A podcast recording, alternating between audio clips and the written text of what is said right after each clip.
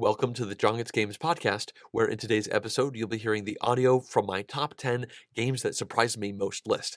Now, these are ranked according to just how surprised I was, whether that be a positive or a negative surprise, and you can look into the description of this podcast to find the list of games as well as timestamps to their specific sections.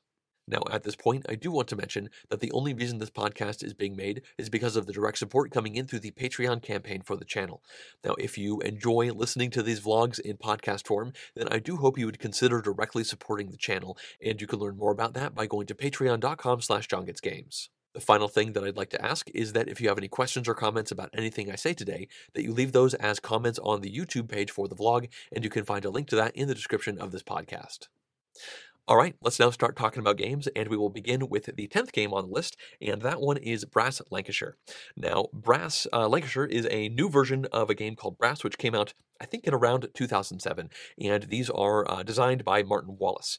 Um, now, the reason this was a big surprise to me is because up to this point, I had never really enjoyed a Martin Wallace game. Uh, I played Automobile back in like 2010 it was like one of the first 10 modern board games that i got to learn and it was an awful experience. I might actually like the game now but i was just way too new into the hobby to actually enjoy that game. I don't remember any of my issues with it but i do remember um, being in the middle of it thinking wow this is taking forever and i'm not having fun. Uh, so after that i have played a few other martin wallace games that i can think of. Uh, one of them was a study in emerald which was a pretty big failure for us and i guess via nebula was my favorite martin wallace game up until until I got to actually play Brass. And I thought Via Nebula was fine, but it wasn't like my favorite game ever, and I did end up getting rid of it from my collection. Now, Brass is a game that I had heard about for a while. I first really fell into the hobby in like 2008, 2009. So, Brass was a couple years old, and a lot of people had very high praise for it. But when I saw images of what the board looked like, and then especially after I played Automobile, I just had this bad um, uh, expectation of the game. I just didn't think it would be for me. Uh, so, when I ended up being able to play Brass Lancashire, which is effectively the original Brass just with a nicer artwork, I was blown away by how much I loved that game. Uh, I remember uh, I uh, getting up from the table from the first time I played brass and just being so excited. Like I was just talking so loud and so much. I had so many things to say. And for the following week, it was pretty much all I could think about was brass and wanting to play brass again. So this was a pretty big surprise for me, considering I expected it to be just a dry Martin Wallace experience and probably just another game that I wanted to try so that I could say I had played brass and move on. I certainly didn't expect to love it and end up getting a copy in my collection and uh, play it a bunch. And that has all happened. Uh, so that is why brass is on the list. Uh, let's now move on to game number nine and that one is Keyper. Now, this one actually has a pretty similar story to Brass. Um, up until the point where I played Keyper, the only other key game that I had played was uh, Key to the City London. I think uh, I had played that about a year before. I played Keyper for the first time at Board Game Geek Con, and I played Key to the City London at the previous Board Game Geek Con. Now, when I played Key to the City London the first time, um, I had I didn't really have a lot of expectations, and I ended up really disliking it. Honestly, I considered putting it on this list for a negative surprise, but I don't think it matched up with some of these other ones. Um, but because of that, after that, I was like, well, maybe I'm just not into these key games because a lot of people had good things to say about Key to the City of London. Well, the next year, um, BGG Con rolled around, and Paul Grogan offered to teach me Keyper. He seemed like he really liked it, and I said, you know what? I'll, I'll give this a shot. Sure.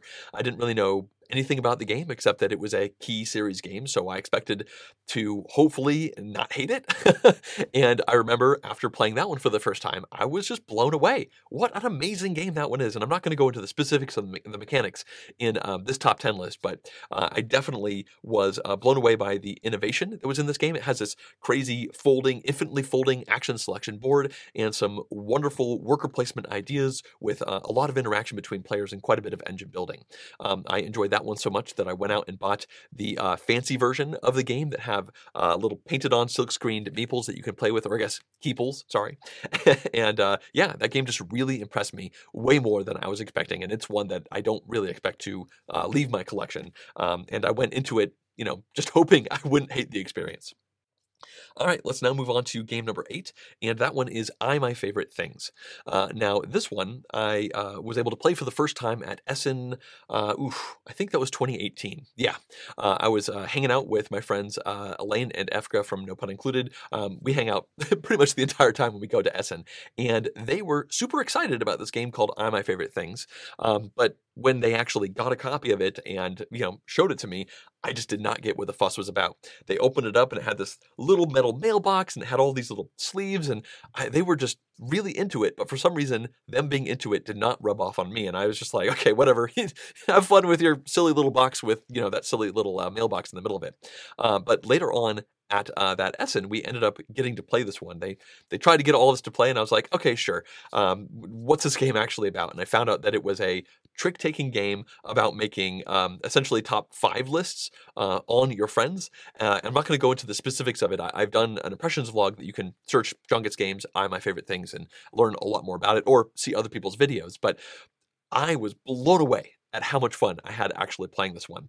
Um, I went into it thinking it would just be a silly little party game uh, with maybe a neat little trick, but uh, we laughed the entire time. We had such a blast. Um, you know, it's such a ridiculous setting where you might play this trick taking game where you put a card down that has a word on it, somebody else puts a card down that might have a drawing on it, somebody else puts a card down that has, you know, a completely different word. Like, you know, I might put a, a card down that has a cat, then another card comes down with a little poop emoji, and someone else puts a card down that says like ice cream, and then you actually resolve a trick with it. It's it's ridiculous that it works, and it totally does. And we've actually made a hybrid copy of this one amongst our friend group um, here in California, and we've played that one a few times too. So this game was a lot better than I was expecting, and to the point where we've actually can't come up with variants for this one. Um, in the the box when you buy it, it plays up to I think six players, and we played a ten player game of it by tweaking the rules a little bit because it really doesn't matter if you win or lose in this game. Um, this game is all about the experience of playing it. It's all about the journey, not the destination with this one. And uh, yeah, it, it, definitely surprised me. Uh, let's move on to game number seven, which is Mandala. And this one is yet another positive surprise. Now, this is a two player only card game that came out a few months ago and I remember seeing photos of this one online, and it's uh, it's got these square cards with some nice, colorful mandala type art on it, and then you have this big cloth mat that you put in the middle of the table, and then you play these colored cards down, and everybody was raving about this game. Uh, now, oftentimes when a bunch of people rave about a game, that makes me interested in it as well. But I found myself feeling incredulous about it. I saw the photos, I, I learned a little bit about how it played, and I just thought, that doesn't seem very interesting to me. You're playing these cards down into different areas in front of you, and at a certain point, you score the cards and you take the cards in front of you and you get some points for it. It's two player only, and it just seemed so simple, and it just I just didn't get it. Uh, well, fortunately for me, somebody put a mod for this one up on Tabletop Simulator, and because there was so much buzz around it, I figured I may as well give it a shot. I didn't think it would be terrible, but I was pretty surprised when I ended up actually playing it. I mean, this is the top 10 surprises list, so that shouldn't be surprising. but anyway, this game is so tense and so tight with such an elegant, simple rule set um, that I my, my, expectations were completely thrown out. I mean, I my again I, I, expected it to be just kind of the simple whatever game I'd play once and then ha- will have played it and then move on. But instead, I played it a bunch online. I ended up buying a copy and I've now played it a couple times with Jessica here, and she really likes it as well. It has a great classic game vibe to it, and you know I feel like I probably should have had higher expectations going into this one because I have enjoyed a lot of um, uh, card games similar to this in the past. I think the fact that it was two player only uh, definitely brought it down in my mind a little bit. Not that I'm against two player only games at all. I think it's amazing that they exist, but I usually prefer to play games with more than two players. Um, two players is usually my, my least favorite player count overall because I like being able to talk with other people around the table when it's not actually your turn. And anyway, that's just a personal thing for me. So um, once I, was able to actually play this one, I became very happy that I had, and now I'm super glad that I own a copy. And um, I think it's likely we're never going to get rid of this one. I'm glad that Jessica liked it because I played this one like seven or eight times now, uh, and up until I finally taught Jessica, I had never lost and now I have lost. In fact, I lost really badly the last time I played, but uh, I've still really enjoyed it, and it was definitely a surprise for me. Okay, let's now move on to game number six, and this one is Ecos, and this is the first negative surprise that I'm going to be talking about. Uh, now, this one came out, I think, about a year ago or so, and I was very uh, excited about this game. Uh, it had a lot of things going for it, a lot of things that I thought I was really going to like in the game. Uh, it has uh, this uh, system where you are pulling tokens out of a bag, and then those activate essentially everyone's stuff in front of them. So there's kind of a simultaneous nature to it. It seemed like it had engine building with the cards that you put in front of you that can then be activated by those stones, and then the actions that you are doing with the cards that are in front of you affect a communal landmass, where you're actually building that landmass out, and you're putting a bunch of animals on it. The animals are moving, and I just love the idea of a competitive experience with a communal area that is alive and, and it's alive because of the mechanics of the game. You know i did this because it got me points. I had selfish reasons for you know moving this uh, elephant over there or you know this cheetah over to the spot. I had selfish reasons for putting water over here and you know maybe even ripping this landmass apart. And because of my selfish little mechanical reasons to get victory points the earth moves. Like you have this amazing moving thing in front of you and at least that's what i was expecting. Uh, now i got a copy of this one. I actually did a full playthrough of this one on the channel if you'd like to learn more about it and I played it several times. And I remember playing it the first time and, and really trying to convince myself that I liked it. I don't think I actually enjoyed that play, but I was expecting to like this game so much that um, that kind of overrode my actual opinion of it. So I played it again, and then I think I ended up playing this one three times. I can't be sure exactly. It was about three times, and I remember the final time I played it, I just kind of gave up on this pretense that I should love this game and realized that I really dislike this game in a, in a lot of different ways. Um, now, I'm pretty sure I went into all of those in an impressions vlog, so I'm not going to uh, go into detail about that here. But the the promises of the game of this living landmass that kind of got there. Like there was definitely a great amount of change that happened in the middle. That was probably my favorite part of the game.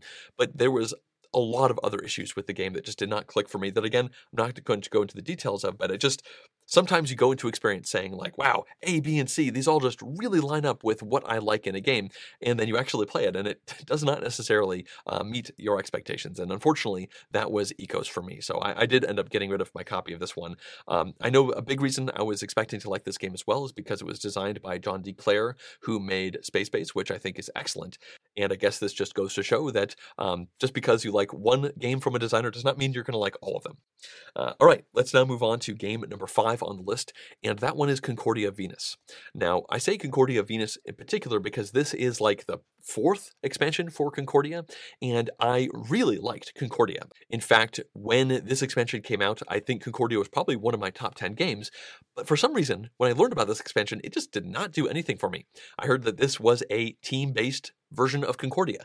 Well, I've played Concordia a whole bunch at that point. I thought it was an excellent, fully competitive game. And I remember um, I was at Essen when this was released. Um, I stood in line at the booth uh, with Efka and Elaine because they really wanted to buy it. I got all the way up to the front and I just decided not to spend my money. I just didn't get it. It seemed like it was a lot of money um, to just get an expansion for a game I already like. I'm usually not that high on expansions anyway, which is probably one of the main reasons why my expectations were pretty low for this. But anyway, I just moved on and didn't really worry about it. Well, a few weeks later, I went to uh, Board Game Geek Con and uh, a bunch of my friends were very interested in playing this one. So we got the copy out, uh, we learned the rules, and we sat down to play a full six player game of Concordia Venus, which means three teams of two.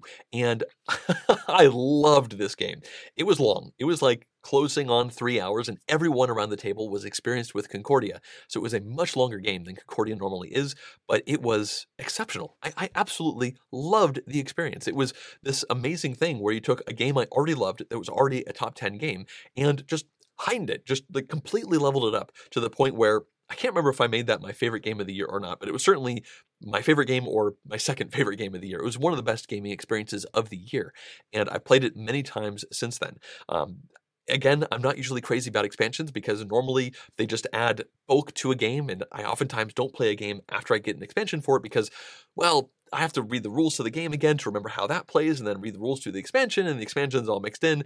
But Concordia Venus is absolutely the exception. Um, again, I, I probably should have had higher expectations considering I loved the base game, but my preconceived notions about negativity towards expansions brought this one down and uh, left me so completely uh, surprised when I actually got to play this one. And everyone I've played this with has also really liked it uh, to the point where it's essentially two different games. I mean, at, the, at its core, it is still Concordia, but they play so differently overall. And honestly, this experience has really highlighted to me just how much I actually like team based games.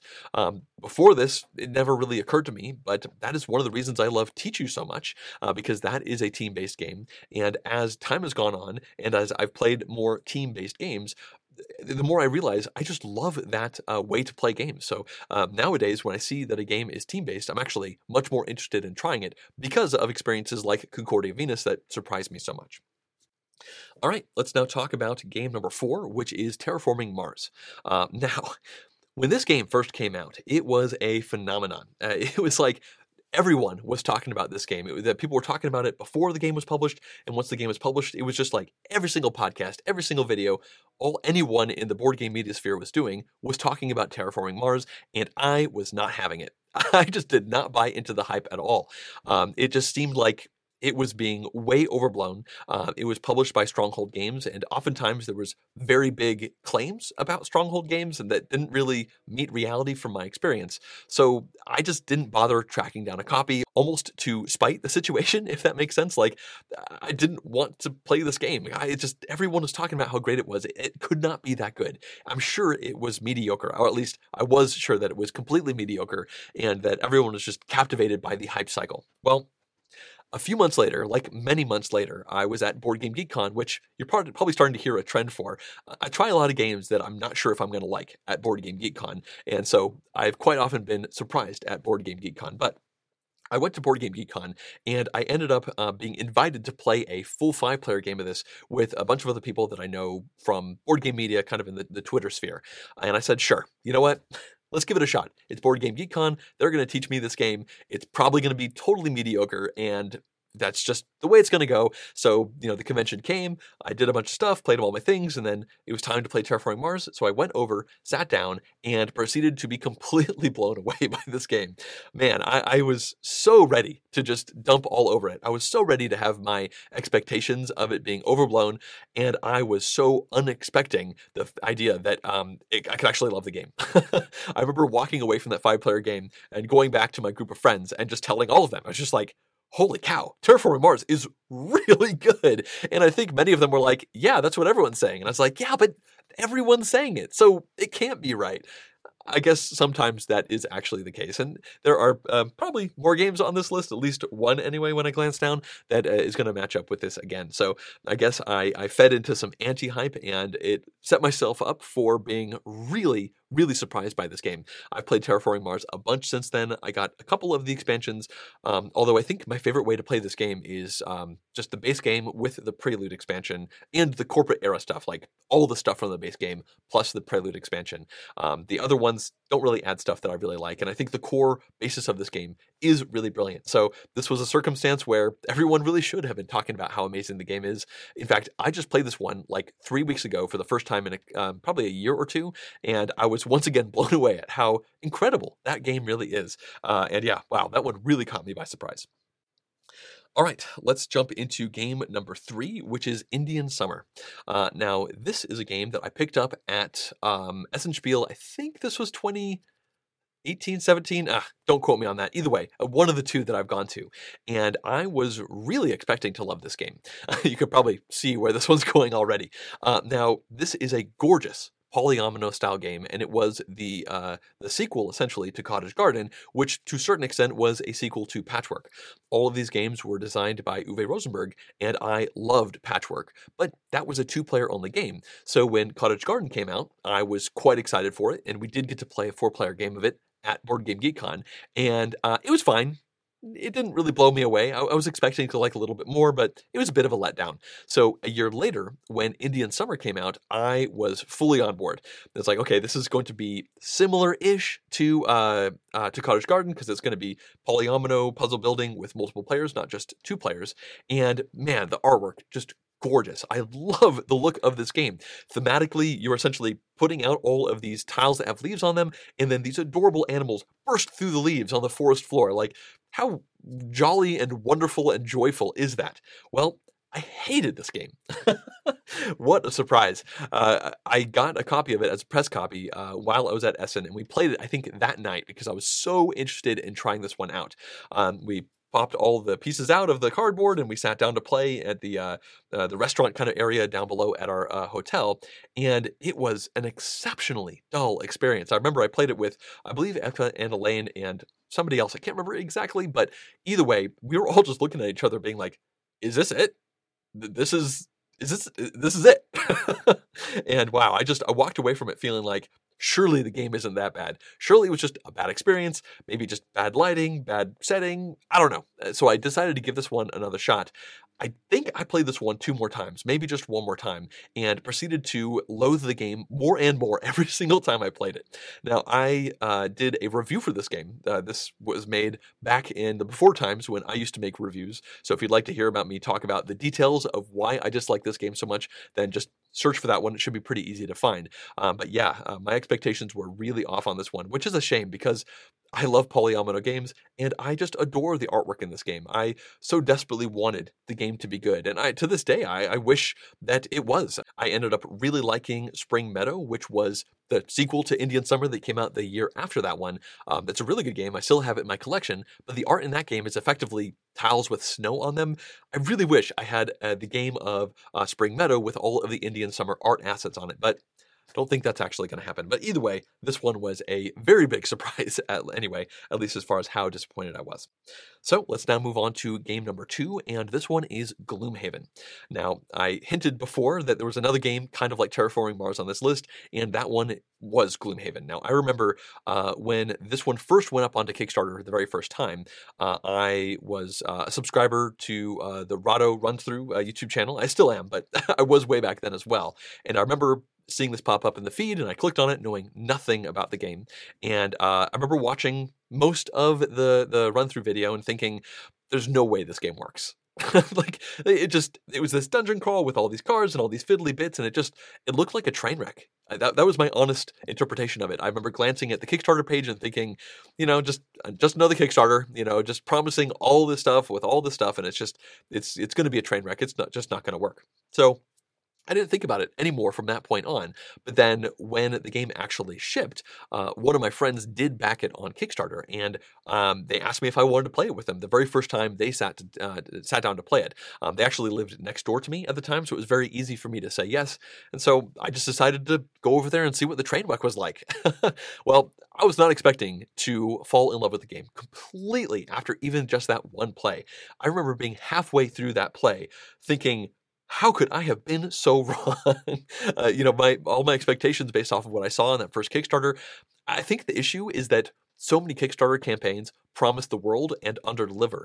Uh, Gloomhaven promised the world and delivered the world and the moon and maybe a couple other planets as well. Um, just it's, it's something that does not happen that often, uh, where everything comes together so well with such brilliant mechanics and an incredible, ridiculous amount of content in that first box. It's just a very surprising thing. Uh, it skyrocketed up the uh, the board game geek rankings. Um, you know, all the way up to the top. Um, I'm not sure if it's still number one. I think it might be. Uh, and you know, it, it, it, skyrocketed up to the top of my rankings as well. I wouldn't say it's my favorite game at this point, but it's certainly a top ten game. Uh, I've played uh, the copy that I ended up getting uh, well over 30 times. Realistically, my only issue with Gloomhaven is that I'm never going to finish it because it was too long. I wish it had been split up into like multiple chapters or something like that, so I could have completed a story bit thematically and then moved on to the next one. But our play group um, just couldn't really last the entire length of this ca- campaign. Uh, so mechanically, this one was an exceptional experience. I-, I loved playing it 30 plus times with my friends coming over to our house, and I think it's just an amazing overall system. I have a copy of uh, Gloomhaven Jaws of the Lion, which is that smaller experience, which is probably going to be my, my actual favorite Gloomhaven, but I'm not sure if I actually have plans to play that one, but I have a copy, so hopefully at some point I do, uh, because it seems like it's all that good stuff in the box without the box having so much stuff that I never actually complete the campaign. Uh, but either way, Gloomhaven absolutely surprised me. Um, it's It was a bunch of promises that actually came together uh, in a very rare way. So, we've now reached game number one on the list, and that one is Alien Artifacts. Now, this game, I had very high expectations for. And the reason for that is because at Board Game GeekCon, which again I've said so many times, um, many years ago, I don't even remember how many years ago, it was the year before uh, Alien Artifacts was released, so about 11 months before it was released, um, I actually got to play a prototype of Alien Artifacts. I played it with the Portal Games guys, and um, I enjoyed playing it, uh, this prototype with them so much. I asked them if I could borrow it, and I took it over to uh, the other side of the convention and uh, taught this one to my group of friends and played that with them, and they all loved it as well. It was such a elegant, cool system to get this kind of very light 4xe vibe in a card game, and I just had so much fun playing the prototype. I took it back to them and I told them it was exceptional and I could not wait to play the final version. Well, about 10 or 11 months or whatever uh, later, the final version came out and a copy of it got shipped over to me. And we hated it. it it just did not work. It was such an incredible experience because I had played it before. I played a prototype and thought it was an amazing backbone to a game. I thought it was such a great start, and I couldn't wait to see where it would end up going. What I didn't expect to happen was that they would actually layer so much stuff on top of this elegant backbone that it just completely broke apart from all of these different things that just did not work together. It was just way too many things crammed into a pot, shuffled around, and it just did not work. Um, to the point where, um, in uh, I think, yeah, that, that one game I played with all my friends here, and I ended up playing another game at Essen, I think, later on that year, just to to make sure I wasn't crazy. But when I played it here with my friends, uh, one of my friends got up from the table when we were about three quarters of the way done with the game and said, I am not going to play this game, game anymore. It is making me so angry I cannot play it anymore. And this person was there with me at BGGCon and played the prototype and loved the prototype just like I did. So he also was just incredibly surprised. I guess all of us were who got to play the prototype and enjoyed it so much. So that is why Alien Artifacts is at the top of the list because I had the um, the extra ability to, to try that prototype and already know that I, I really loved the game, or at least I loved where I thought the game was going to go. And then I ended up playing the published version and realized at some point between the prototype and the final version, a serious course correction had happened in the uh, overall design process. And it was a game that I, I, really disliked, and so did my friends. So, unfortunately, uh, my biggest surprise game overall is on the negative, but uh, I think there's pretty good reasons for that. So uh, that has brought us to the end of this list. Uh, this was an interesting one to put together. Uh, definitely thinking outside the box from a lot of other lists because I was trying to rank them by just how surprised I was. And there were certainly some games that just barely missed the list as well. Um, I know that uh, The Boldest was one, uh, Lowlands was another one that I considered. Um, there's a lot of games out there, and it's really easy to be surprised, even though there's so much information. You can watch videos about a game, you can read uh, up on them. I didn't mention this in the Mandala bit, but even after I read the rules to Mandala, I was not at all convinced it was going to be anything special. Uh, so oftentimes you just have to sit down and play the game to see if the magic works. Like all these abstract ideas and little colorful pieces of cardboard and plastic, do they actually turn into the magical experience of a good game. And, you know, sometimes you expect it to, and it just completely falls flat, and you're effectively looking at a bunch of inert pieces on the table. And sometimes it comes together in this amazing experience where you have this alive uh, uh, thing in front of you that might have you uh, nonstop thinking about it for weeks later. And um, that's both of these things have obviously happened numerous times over the years. And uh, I hope that you've enjoyed me kind of going through some of these stories for what I think are the top 10 biggest surprise games that I have. So, yeah, that's going to bring this podcast to a close close. Thanks for listening.